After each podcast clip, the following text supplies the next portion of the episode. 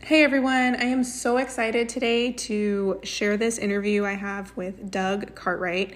He is the author of his new book, Holy Shit, We're Alive. He's the CEO of the Daily Shifts app, which is a transformation app for mind, body, and soul.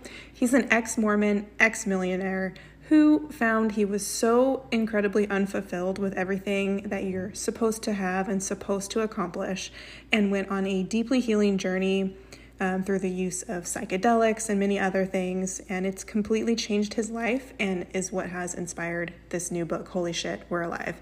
So I hope you have a pen and paper and you can write down these amazing little nuggets of advice and inspiration from Doug. And I hope you guys enjoy. All right. Yeah, I can hear you. Perfect. Awesome. There you are. Well, Perfect. Thank you so much for taking this time to meet with me. I'm so honored to like just get to talk to you and just mm. ask you questions about your book. I have it here all marked up. Wow, look at that. yeah. So I see that fireplace in the background. Are you uh, somewhere cold? I'm actually in Topanga, California. Oh, okay. But I do a cold plunge every morning. Nice. And so I'm just like bone rattling chill cold every morning until about 2 p.m. So yeah. I have like a blanket and a fire to like warm myself back up. Yeah. Oh, I love it. Do you do the cold plunge um, just in like a, a bathtub with ice or do you have like a lake you go jump in? Um, so I have a pool in my backyard. Oh, okay. And I just haven't turned the heat on all winter. Okay. And there so it actually stays really chilly. Yeah. Well, that's awesome. That is. So that's one of those things I feel like I love doing them. Um, definitely don't do them enough, and that's like such a huge like mental thing to be able yeah. to get in cold cold water. So I know at the beginning it's hard, but then you get used to it. So yeah, that's true. Yeah, where are you calling it from? Um, so I am in Northern Virginia. So I'm about Ooh, like uh, Centerville, Fairfax. Oh my County. gosh, I I used to live in Centerville. No way. Yeah. That's crazy. What are the odds of that? It's such a small little area. Yeah, so when in my book when I talk about I was doing my sales job, I was I did a summer of sales in Centerville, Virginia. Wow. That's yeah. wild. That is wild. Yeah. Huh. Yeah.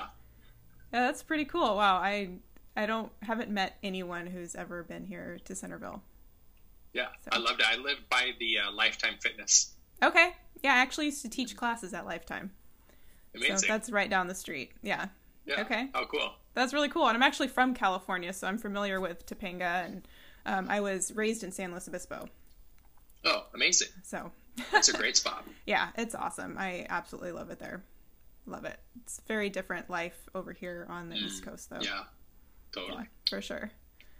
All right. Well, I have I've just taken a ton of notes on your book and I was introduced to it just my cousin posted it on his Instagram story and I was like that looks interesting just the title alone holy shit we're alive. I was like I have to see what this is about. Um, so I got it and I had a hard time putting it down just because I felt like there was so much of my own journey like in the story that it was like I feel like it's the becoming of of you you know and like everyone can relate to that in some way shape or form. Um, so one of the biggest things that stuck out is when you talk about how you had to lose everything you thought defined you before you could redefine yourself on your own terms. Yeah. So are we recording? Do you want to record this? Yeah, we can if that's okay with you. Oh, okay. I didn't know if you wanted to get started. You were starting right now or not. Let's see. Recording in progress. There we go. All right. okay, so I just want to hear more if you can go into a little bit more detail about like that whole process of unlearning um, everything you thought defined you? Yeah, I think, you know, I grew up in Salt Lake City, Utah. And anyone, you know, usually when I tell people I grew up in Utah, the first question is, well, are you Mormon? Yeah. and yeah, I grew up Mormon and I grew up in a bubble. And mm-hmm. when you grow up in a bubble, you don't realize you grew up in a bubble. So everyone in my neighborhood, you know, I grew up uh, East Side, Utah, upper middle class. Everyone was white. Everyone was pretty much leaning conservative politically. Mm-hmm. Everyone had some money, and everyone was Mormon. And so that's just kind of what the world was to me. And with that comes, you know, people tell you growing up your life is kind of laid out for you. Mm-hmm. So this is this you're supposed to get good grades in school and go to church and be a right. good member of your community. And in Mormonism, as men, when you turn 19, you get called to go on like a service mission, like to become a missionary. Right. And so I don't know if you've seen like the Book of Mormon musical or whatnot. It kind of pokes fun at that. But you know, it's kind of like this big looming coming of age ritual in, mm-hmm. in the religion. Um, and after that, you go to co- when you when you complete your two year service mission, you come back home. You go to college. Mm-hmm. You get married. You have kids. Yeah. A million kids. you know, you get the, the house, the white picket fence, and the car, and then you go yeah. on vacation. So it's like your whole life is planned out for you, and this is the way you act, and you don't drink alcohol, and you don't have sex before marriage, and we're mm-hmm. not supposed to drink coffee, and it's like, oh, coffee, and, and, right, you know, the caffeine thing was yeah. is an issue, and especially inside the religion, from a very young age, mm-hmm. they give you the answers to the very difficult questions, like this is where you were before you were born. You are a spirit, and then this is the purpose of your life. And if you live your life in accordance to God's will, right, then this is the reward you get in heaven. And right. so this is all instilled in you when you're like six years old. Yeah. And so it almost gives you this freedom mm-hmm. to go out into the world and kind of just do whatever you want because like you don't have to think critically right because all the, the difficult decisions are taught for you and and as you know those that have read the book and gone through it as you realize as i get older i start to question some of those things and when you question these deep rooted subconscious beliefs and understand that there's a new way mm-hmm. it can break you and mm-hmm. it causes a massive paradigm break as, as i went through and and so you know one thing that has been very beneficial in my life that i want to share with people is that like there's a new level of life and opportunity and expression if you're willing to challenge your core beliefs and these subconscious beliefs that you were taught at a young age, whether that was through, you know, where you lived, part of the world, what religion mm-hmm. you were raised in, whatever it may be. We all have these subconscious belief patterns we've been instilled. Right. And if you're willing to question those, you know, there's a lot of reward for you on the other side of that. Yeah, absolutely. And I think um, at least in my experience, finding out what are those core beliefs. Because sometimes, I mean, we just go about our lives just living, doing what we've always been told, what we've always done. Um, and then it's not till you get a little bit older where you're like, well, what what are my values and what are my beliefs and where did they come from? What are they rooted in? And is that what I actually believe? So. Um, yeah, it really reminds me of a quote from my favorite scientist, Neil deGrasse Tyson. He says, It's so much easier to be told what to think than to how to think for yourself. Right. Right. It's so much easier to just be like, okay, tell me what life is. Tell me what I need to do. Tell me what's true. Tell me what happens when we die. Okay, great. I don't have to look at that because it's uncomfortable to look at that mm-hmm. because no one actually does have the answers. Right. And sitting in uncertainty is really uncomfortable. Yeah. With for a lot of people, you know, we we like to have this sense of control that we can predict outcomes um, right. makes us feel safe. And if you take that away, take away that safety, it's, it's extremely unpleasant and uncomfortable. Yeah, absolutely. And I, you mentioned like towards the end of the book about how you know most of the time we spend our lives just trying to comfort ourselves and keep away from these negative emotions and feelings. You know, much to your point of it's uncomfortable to sit with it. Yeah, I think you know a lot of times people ask me like, "Hey, what's what one nugget of advice do you have for me? Mm-hmm. And I continually, you know, it changes here and there, but I continually go back to this phrase of sit in the discomfort of not knowing. That'll do more for you than any other thing you do in your life. Just can you be okay not knowing? Can you be okay not knowing what career to be in? Can you be okay no, not knowing um, if you're going to get pregnant or get married or what your career is going to turn to or where you're going to live or how's your health you know? Yeah. can you sit in the discomfort of not knowing? And being able to stay calm and centered in moments of uncertainty is, is truly a superpower. Yeah it really is. Um, so what would be your what's your advice for someone who might struggle with with that? Or they're just getting um, started with you know maybe meditation or mindfulness and just trying to calm themselves um, when when there's things in their life that are uncertain. Yeah, I think coming to grips with the fact that there are a lot of things that we can't know and we don't know the answers to. Mm-hmm. Right. So we, we wrestle for these answers that we just possibly can't know. There's outcomes that need to happen to unfold before we can even get an answer. You know, and, and kind of going with low hanging fruit in regards to what's going on in the world right now as we film this is mm-hmm. the war in Russia and Ukraine. Like yeah. we can stress and worry and, and feel the empathy and loss for a lot of people, but at the end of the day, we don't know how this is going to unfold. Right. Right. We don't know what's going to happen, but it's really easy to get stuck in doom scrolling where we're reading every article and every news outlet and every video and get lost in this world um, that really we, causes suffering internally. Mm-hmm. And, you know, we help out where we can, but overall, like, no one knows what's going to happen here. Right. You know, and we saw it really play out, especially in the pandemic. Right. We didn't know mm-hmm. what the pandemic was going to offer. We didn't know how serious the virus was over time. And some sides claimed it this way and other sides claimed it that way. The others, no one knew. And so I think, yeah. you know, how do you leverage that in your own life is first come to the realization that you don't know. And it's mm-hmm. okay not to know. And give yourself permission not to know. Yeah. And then on a tactical aspect, I would say embrace a very simple and beginning meditation practice. Right? And meditation doesn't have to be, you know, 45 minutes sitting cross-legged, you know, with your fingers singing Om, you know, meditation, start basic, start with five minutes and just focus on your breath. And when you focus on your breath and quiet with your eyes closed, you know, it regulates our nervous system and calms us down. Right. And so being able to be a strong meditator is one tool that I use that helps me stay calm in moments of uncertainty. Mm-hmm. What's your meditation practice? I mean, do you aim to hit, you know, at least once a day? Do you like to do it morning and night, whenever you can? What's your in, in an ideal situation?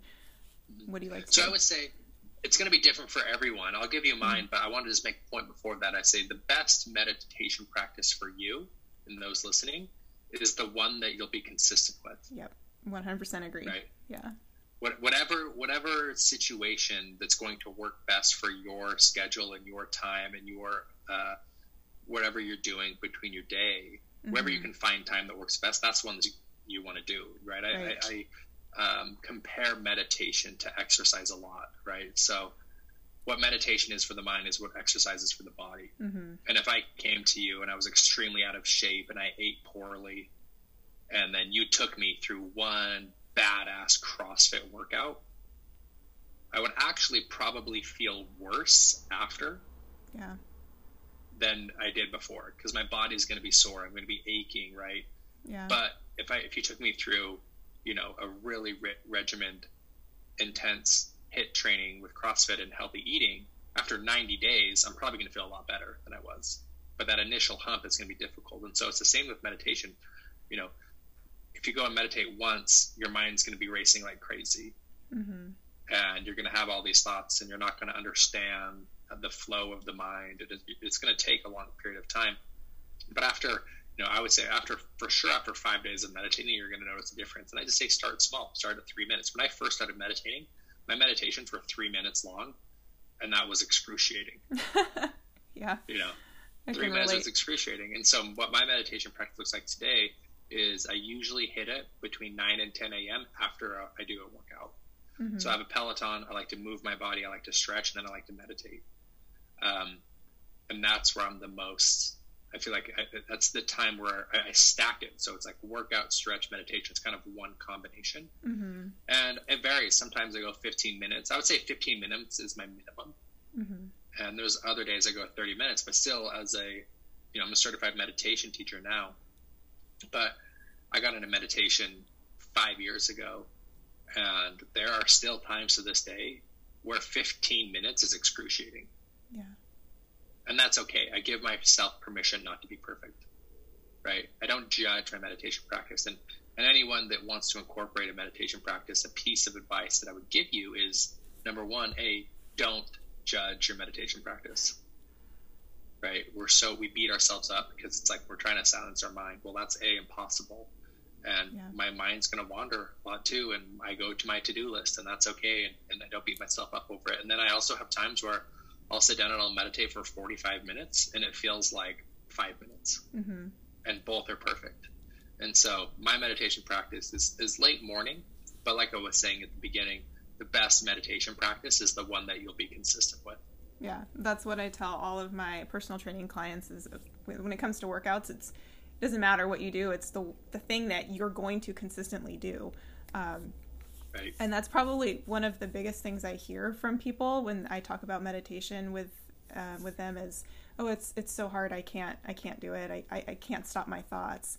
And it's it's like it's like yoga, right? It's a practice. Everything's a practice. And I love that you speak to just the the truth of that. No matter how long you've been meditating, I mean, there's times where it's just excruciating and i really like that you use that word because i myself that that's how i would describe those times where it's like you just can't it's so hard. It feels like impossible to just find yeah, that and that's flow. okay. And also, if you go into meditation with the expectation that you're gonna like meet God, you know, like you're gonna be disappointed. You know, Yeah. it, that's not what it is. It's really, you know, the reason I meditate is because it helps me be better at life. Mhm. I'm able to stay calm, you know, because we have this in our lives. No, majority of us have a stimulus, something stimulates us, and then we immediately respond. Right? Right. There's almost like no cognitive awareness behind what we're doing. Like we get Mhm. stimulated, then we respond. Stimulated, then we respond. And what meditation does for me, at least, is it slows my life down because I'll get stimulated, and it creates a pause. Now I have a pause Mhm. before I react. Right? Do I want to continually respond in the way that I normally do, or do I want to choose a new path, Right. right, and be aware behind what I'm doing, and then and then create new decisions? Because so many of us are extremely reactive. Right. You know, one of my favorite quotes is either "you run the day" or "the day runs you." And how many times do you have those days where we just feel like the day is just beating us up, and we're getting pulled left and right and up and down, and we feel like we're out of control? Yeah. and what my meditation practice does for me you know yay it yes it is an opportunity for me to reconnect with spirit and my spirituality Mm-hmm. but more so than that it just creates a calm presence about myself so when i move through my day it's much more intentional and i feel like i'm much more in control and i feel like i'm making decisions coming from a place of inner alignment or centeredness Mm-hmm. right? Rather than just responding to to life. And so, uh, like I always tell people, like, hey, if you sit down and meditate to meet God, probably going to be disappointed, but your day to day activities will become a lot more smooth and centered, and really, it really slows things down for me specifically. Right. Yeah, that's so true. Um, and I like that you mentioned the our stress and then our response. And like you said, most people, it's a very short. I mean, there's almost no time in between. And that's something I learned um, actually from a, a therapist. You know, she she brought that up to me um, when I was going through eating disorders, and she said, you know, what we have to do is the stress. Your response is this. We need to elongate that time so you can be come back to yourself and your body and make a different decision. So Yeah, spot on, Yeah. spot on. I love it. I love it. Um, and then something that I thought of when you were talking about, you know, coming through your day with a little bit more calm, being in control is I always kind of tell myself, hush your rush. A lot of times we rush through our day and I'm like doing all this stuff. I've got two kids, um, you know, business, job, it's everything all the time. And I get so wound up and then all of a sudden I'm, I'm like, whoa. And I realize like I'm not even in my body right now and hush your rush, hush your rush. And then I like take that deep breath and it's that. like, yeah and that it's it's just it's really helpful because i feel like and then may- maybe just with the pandemic all the stress and you know now everything going on in the world it's we're we're just overloaded and overstimulated and we're so connected to our devices that i i feel that it's it, it's just too much. And it kind of puts you know this turns up the uh, the speed on how we try to live our lives. Yeah, we are all, we're all addicted to our phones, yeah. me included. yeah.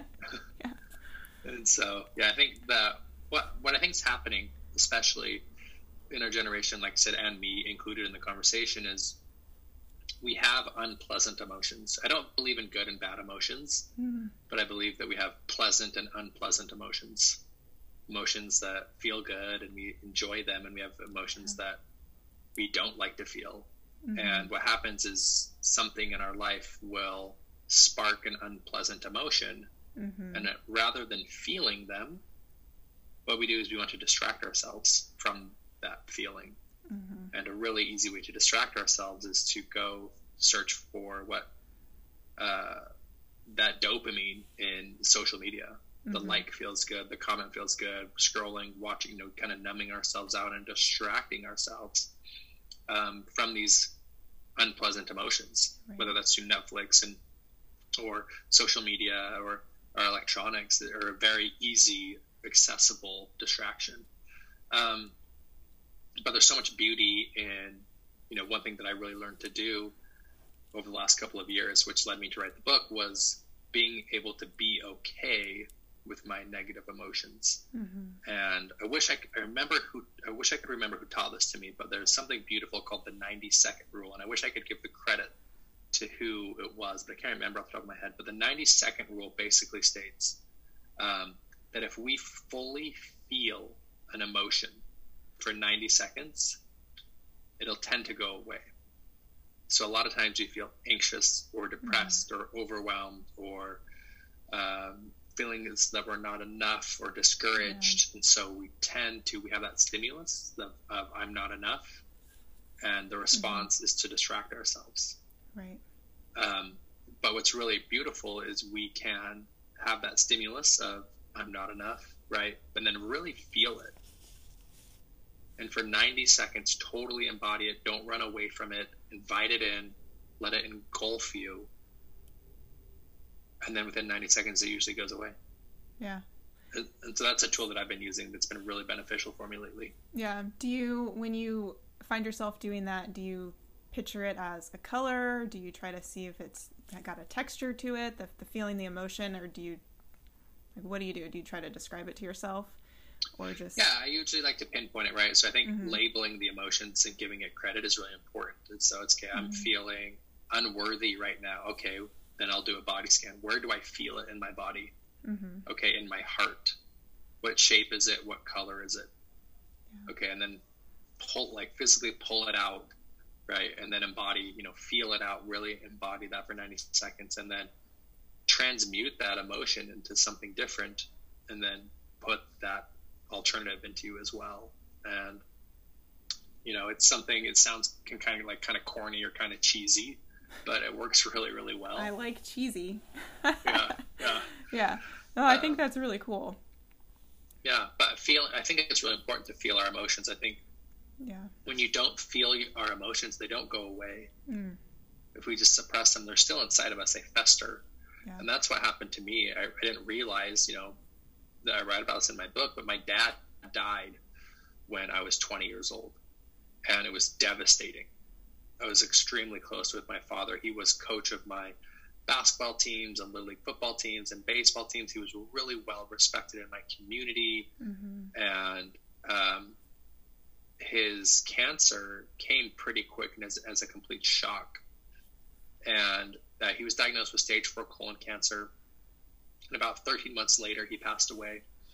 And it was really challenging for me um, because I didn't know, I was never taught how to process my emotions.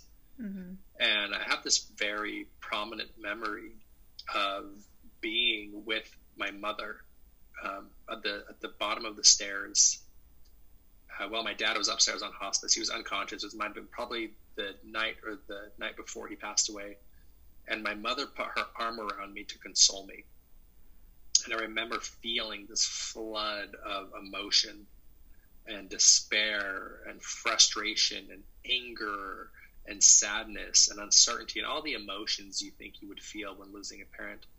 And I started to sob uncontrollably, um, all for about two seconds, Mm-hmm. because my mind then went to my analytical mind wanted to shut this down Right.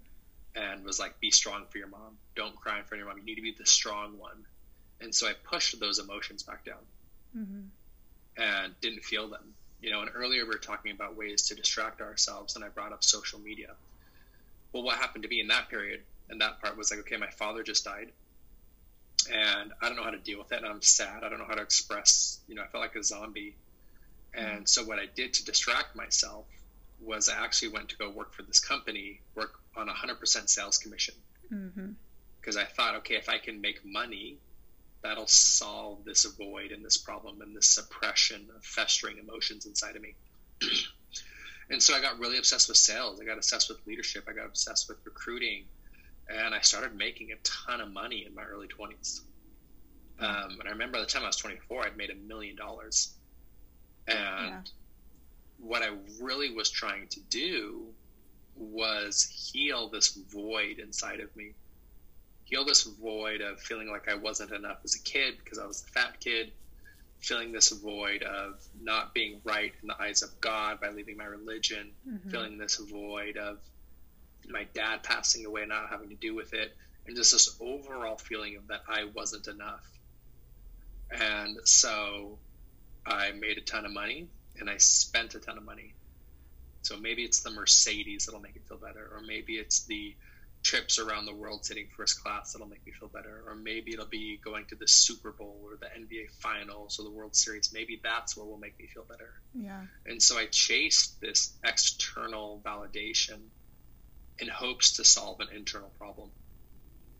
And as we all know, like that doesn't work. I'm not the first person to tell this story that right. fame and success doesn't make you happy. That's not my story. But I was able to live it and learn it. And, you know, the big realization came to me of when um, I realized I had been suppressing my emotions and I distracted myself through work, mm-hmm. right? And we think we all know people that bury their heads in work Mm-hmm. But when I see that, right, a question that I always have is like, oh, I wonder if there's an emotion that person is suppressing or something that they're unwilling to look at, so they're distracting themselves. Right. And we can distract ourselves not just social media and work, but with working out mm-hmm. and with 100. traveling. And there's so many different modalities to distract ourselves. And so anyone listening, you know, would prompt this question of like, okay, where in your life are you distracting yourself? Right. And in those situations, what is it that you're actually trying to avoid feeling? Yeah. And that usually is a clue to your healing. That's the first clue to your healing. Yeah, I I love that, and that reminds me when you um, talk about in your book um, said something about you know the fact that you still remember the bully saying you know X Y Z to you. That's a clue that you know that's where the stories started yeah, we have these memories, right? In my book, I talk about that I was bullied when I was in second grade. I have this very distinct memory in mm-hmm. second grade uh, being labeled the fat kid. Mm-hmm. You know, there's a kid who teased me as being the fat kid, and I can still remember it perfectly to this day. And that was, you know, 25 years ago. And to think of all of the memories and all of the experiences and all the moments that have happened in my life since then, there's countless. Yeah. But for whatever reason, that one sticks out. Mm-hmm. And so our memories are clues to the past. And if you have this memory when you were a kid, to me, that states there's something for you to uncover there. Mm-hmm. And the fact that you still remember it is usually where our stories begin, or usually where there's a lot of healing there. Yeah. Um, and so, thinking back to, you know, for as a listener, okay, what are you trying to hide from? What are you distracting yourself from? What's your what's the story you're telling your, about yourself? Mm-hmm. You know, what are you trying to hide from the world? What are you hoping people don't find out about you? Right? And then ask yourself, where did you learn that? What's the first memory that comes up? Yeah. Right. And it might seem really faint or doesn't might seem like it doesn't connect. And you know, I work with a lot of clients one on one and I'll go through this this story progression with them. And I'll ask them, you know, you know, where did you learn that you were stupid, or where did you learn that you weren't attractive, or where did you learn that yeah. you were not enough? Mm-hmm and they're always like, "Well, there was this one time when I was a kid. Like, I don't know if this, I don't know if this is it, or I'm not sure." You know, and I hear that a lot. I'm like, "Oh yeah, that's it." Right. Yeah. If you're doubting, that's it. That's actually usually is where the memory began. And so, use that framework and discover your origin story because you know, I love psychologist and philosopher Carl Jung. And he has a quote that says, Until you make the subconscious conscious, it will mm-hmm. guide your life and you'll call it fate. And what he basically means is until you diagnose your stories, they will still influence the decisions you make and you don't even realize it, right? At the very beginning of the podcast, you talked about our perceptions and our worldviews, right? How do we question those? A lot of them, not only do we have worldviews about the world and how the world should be, but we have stories about us, the mm-hmm. way we should be and the way we are. And once you can really dive into these stories and diagnose them and heal them, right? Healing your stories, I think, is the best possible thing you can do for yourself. Yeah. Because it opens up a whole new paradigm of life where you have the decision to make the new decisions that you want. Right. That reminds me, I believe it was Brene Brown that has the quote, um, you know, one of the most courageous things you can do is to, you know, heal your story, but by loving yourself through the process. Um, something I totally butchered that, but essentially, you know, loving yourself through all of that that healing journey. Um, I think it's it's it's really really powerful, and I think a lot of people, uh, myself included, going through all of the trials and tribulations and all of my healing. There's so many times where it is so hard to love yourself, especially I realized that it wasn't so much like me having to forgive people, it was me forgiving myself. And that was one of the most painful things that I've done because, you know, we've all done some stupid things. We were just acting out of our highest level of, you know, consciousness and what we knew to be true. Um, and going back to those times, those uh, those pain points, I was told uh, recently that pain is a compass and that's i think really powerful when you look back and like wow like all those things that we do remember from our childhood from being bullied it is it's really those painful things are our compass of where do we need to go back and and love ourselves and heal through yeah too and, and to your credit i always want to make note of what happens is a lot of times people will be on this track of it's i call it happy when syndrome right? I'll be happy when I get the partner, the house, the car, the my health back in order, yeah. the boob job, the facelift, mm-hmm. I mean, whatever it may be. And what happens is people then kind of have like this spiritual awakening or do some inner work, but they they still live in happy when syndrome. It's like, okay, as soon as I can love myself and heal my story, then I can be happy. Mm-hmm. But there's always interpersonal development work to do. There's always going to be pieces for me to work on. I'm never yeah. going to be perfect. No one's perfect, and I'm continue. I'm going to screw up, and I'm going to make deci- poor decisions, and I'm going to feel hurt, and I'm going to feel devastated again. Yeah. Right. And I'm going to have regret. And so, understanding that the happy win syndrome, just because you're doing interpersonal work, doesn't mean you're still going to achieve this state where everything's great. Right. right we're not we're not going to make it to this perfection syndrome. And so give yourself permission not to be perfect. You know as you're saying the brene brown quote of loving yourself as you're doing the healing. Yeah. right?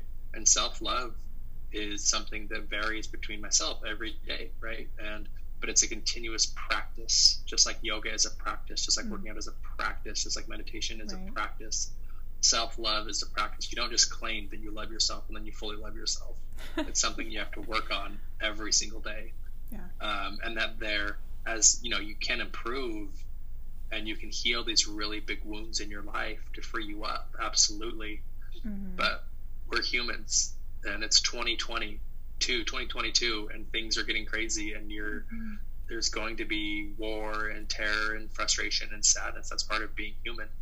Yeah. But the continuous practice of loving yourself throughout it is what's really really important. And you can you know i just well, i just want to make note of that too where there is no destination yeah. where you've accomplished the goal right? right. But it does get better. It does get easier. And, and what i realized too it's like okay well then what's the point of the work? Well what's the point of spiritual work is this is in the past there might be something that happens to your life that's, that's hard or devastating mm-hmm. and you would feel it very intensely, and it would be excruciating, and it would last for a long period of time. Mm-hmm. And as you learn to heal yourself, learn to love yourself, and do the work, you still have those moments that are excruciating, yeah. but they don't feel as intense and they don't last as long. Yeah. And so they get shorter and less deep, and shorter and less deep, and shorter and less deep.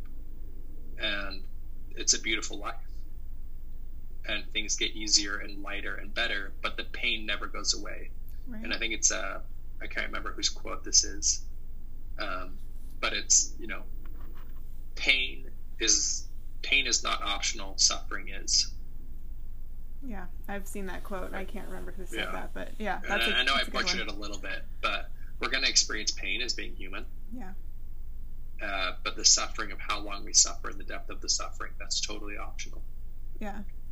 And I think uh, going through the healing and dealing with pain and it, like you said it doesn't necessarily get easier um, but i feel like you you gain tools right along the way and you pick up these things and you kind of tuck them away like oh this helped me through. And also the proof is in the pudding right? You've made it through and you know the next healing step and it's it's there's never a destination right? You're always going to be on this journey.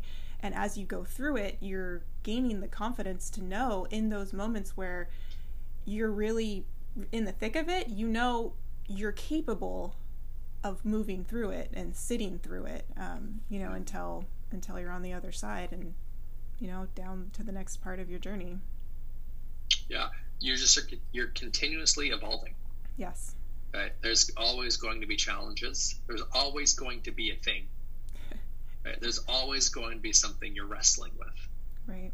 And dealing with right? That's never going to go away. And so you see people trying to rush through it thinking okay once i just heal all these things and and overcome these obstacles yeah. and knock out these trials then i'll be good. It's like no there's always going to be a thing. And so embracing mm-hmm. that there's always going to be a mountain to climb actually kind of takes the pressure off. Yeah. Because then you're not so urgently anxiously angstily rushing to fix everything.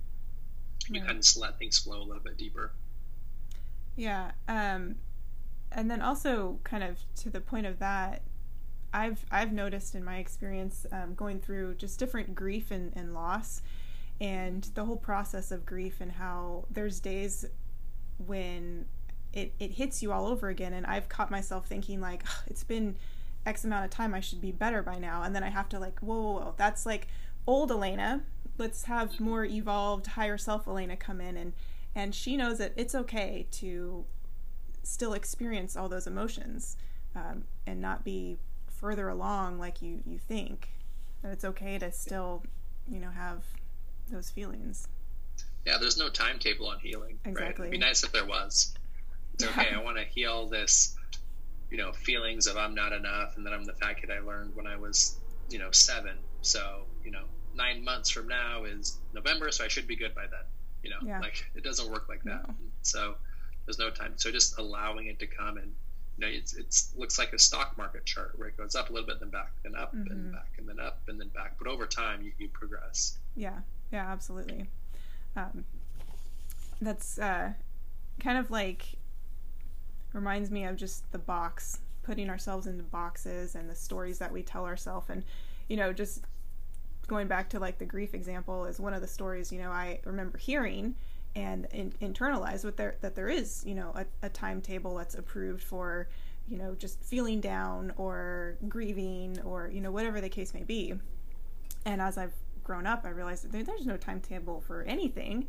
And kind of like how we spoke earlier um, allowing yourself to feel the different emotions as far as it's not you know black and white this or that we are you know these multi-dimensional beings where we can feel happy and we can feel sad at the same time. And that's something that I've been realizing. And I teach that to my kids. Like anytime that they are angry and upset, I'm like, hey, we can still feel grateful. Um, and that's one of the things that we do every night at the dinner table is hey, tell me something good from your day.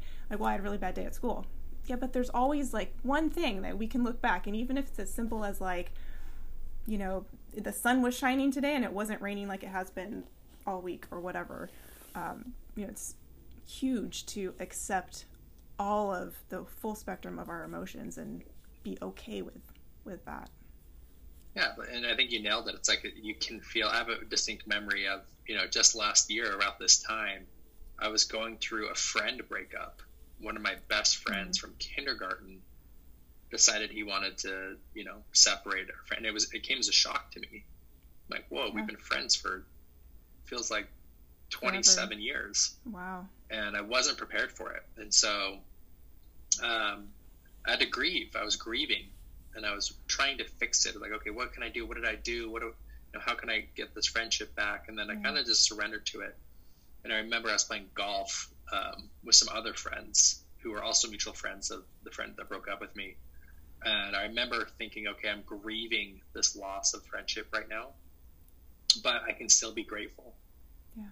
right? I can still be, appreciate where I am. I get to play, you know, it's a beautiful day and I'm playing golf with my friends and, you know, business is good and my romantic relationships are good, and even though I'm grieving overall, there's still a lot to be grateful. for. So being able to not letting the grief create my new identity, Right. right? And remember that our emotions are just visitors Yeah. and it's not going to last forever. And just like grief and sadness are like happiness and bliss and joy, I'm going to feel extreme bliss and joy again in my future. And I'm also going to, to feel ex- extreme grief and despair. Right. But none of our emotions stay. Yeah. And that you actually can embody two at the same time, Yeah. to your point. Yeah, and when you start to identify with a certain emotion, you miss out on all the other emotions. Exactly. Yeah, that's uh, it's really powerful, uh, really powerful reminder, and something that's been very just resonating in my life. You know, lately is is is just that like being able to just experience everything. And someone told me, I mean, if we can spend so much time thinking about and all the negative stuff, um, then we're really, you know, we have to be able to acknowledge all the good stuff. If we're, you know, ruminating on all these, you know, what if scenarios, all this what if bad, like, isn't the opposite? Doesn't the opposite have to be true that there's all this what if good? Um, Right. and that's that's another little thing I like to do. It's it's kind of cheesy, but it's instead of what if bad, it's wait, what if good? Um, just what like if the exact opposite actually happens and all your dreams Yeah. do come true? yeah, yeah, exactly. What if that happens? Yeah. Exactly. It, it's it's really fun to do especially um, with with my kids. And it's just you know off the wall stuff like if they say well what if this happens? This would really be bad. I'm like but what if like rainbows fell out of the sky and we could catch them and like you just go like i mean it's crazy. Like Yeah. we and but we pigeonhole on like all these bad things and we miss all the other infinite possibilities that surround us at every every second of every day. Totally. yeah. I love it. Yeah, it's pretty fun um, to just think about that. Um, I want to bring up this quote from your book. It's from your one of your mentors, um, and he said, "I wasn't ever waiting to be happy. I was just happy now." Mm. And I thought, I mean, that's kind of like on our point right now, and it's such a powerful, powerful statement. Yeah, it seems very simple. That's a that's a quote from my mentor Casey. hmm And to give context to the listener, what was happening was, you know, Casey to me is the epitome of success, right? Mhm.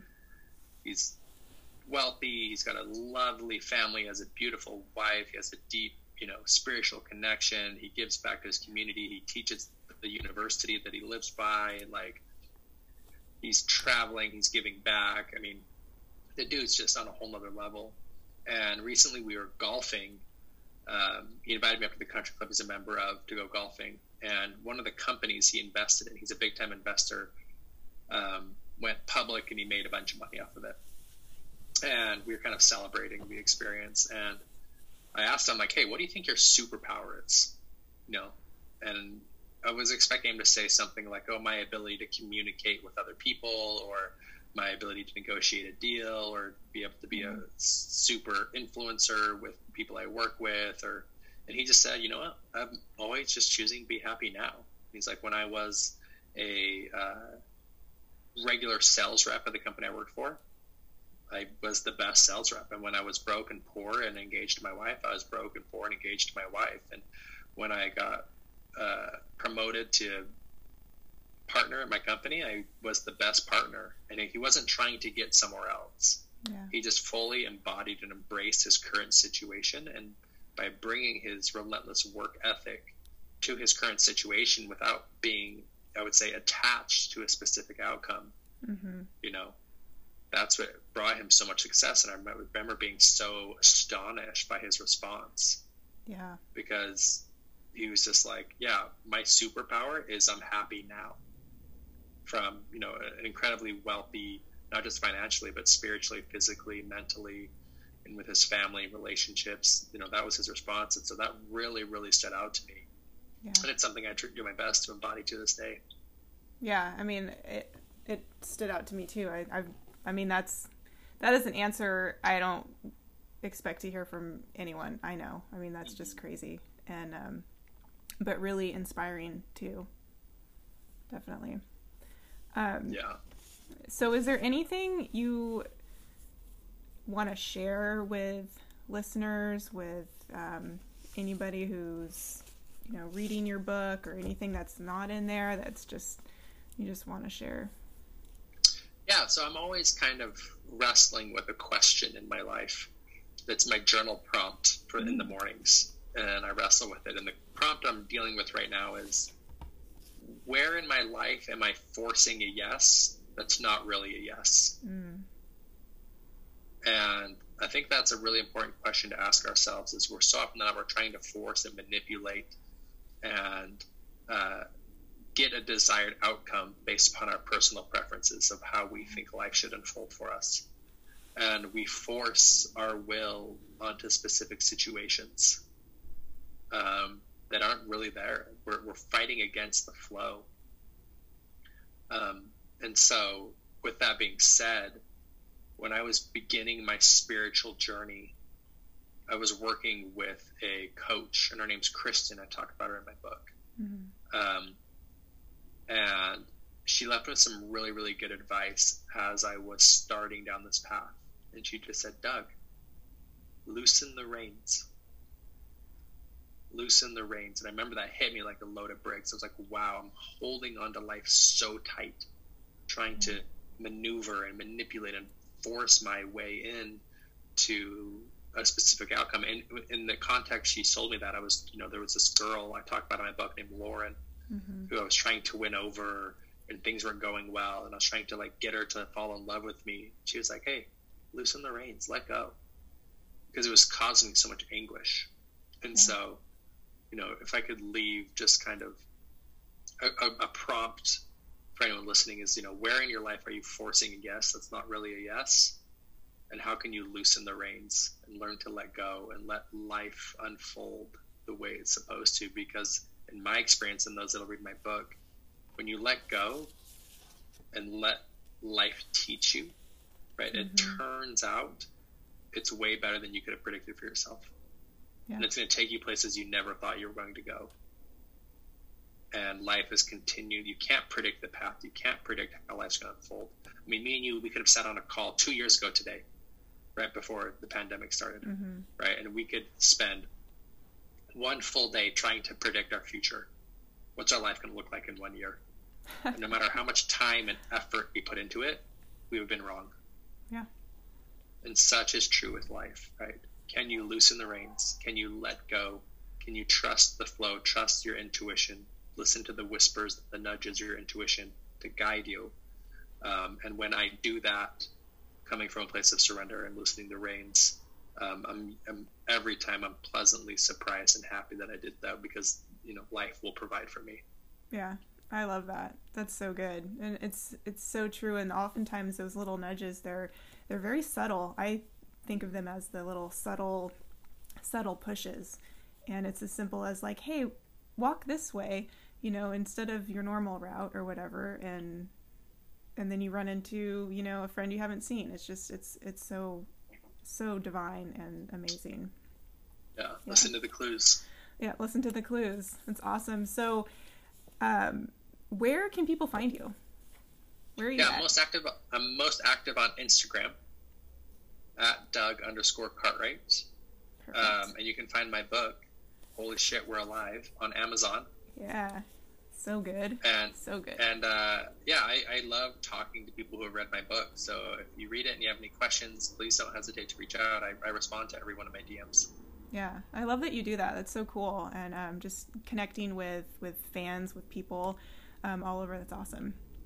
Thank um, you. So, I have I love to do just a question of the day at the end of every podcast that I do, and it's just something fun. Uh, it's usually a would you rather, and in the case of today, it is. So, would you rather never get sick ever again, or never be stuck in traffic again?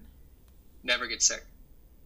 I love. I don't mind traffic. Okay. I list. I knock out. I can knock out audiobooks. So I live in LA, mm-hmm. and I can get through like a book a week. Yeah, I, I had a feeling that listen to the audio. I had a feeling you would say that, knowing that you uh, would probably be stuck in traffic a lot down in LA. So yeah, I don't mind the traffic. And one too on that note too. I think when you're sick, right? When you're sick, the only thing you care about is not being sick anymore. Mm-hmm. Yeah. And it's devastating. Mm-hmm. So yeah, I'll definitely take never be sick again. Okay. cool. Well, thank you so much, Doug. It's been just a pleasure and an honor to connect with you and hear more about your story and um, you know all the good little nuggets that you've given us. It's awesome. Yeah. Thanks so much for having me. It's been a pleasure. Yeah. All right. Well, have a good rest of your day and um, yeah, catch you on social media. Thank you. all right. See you, Doug.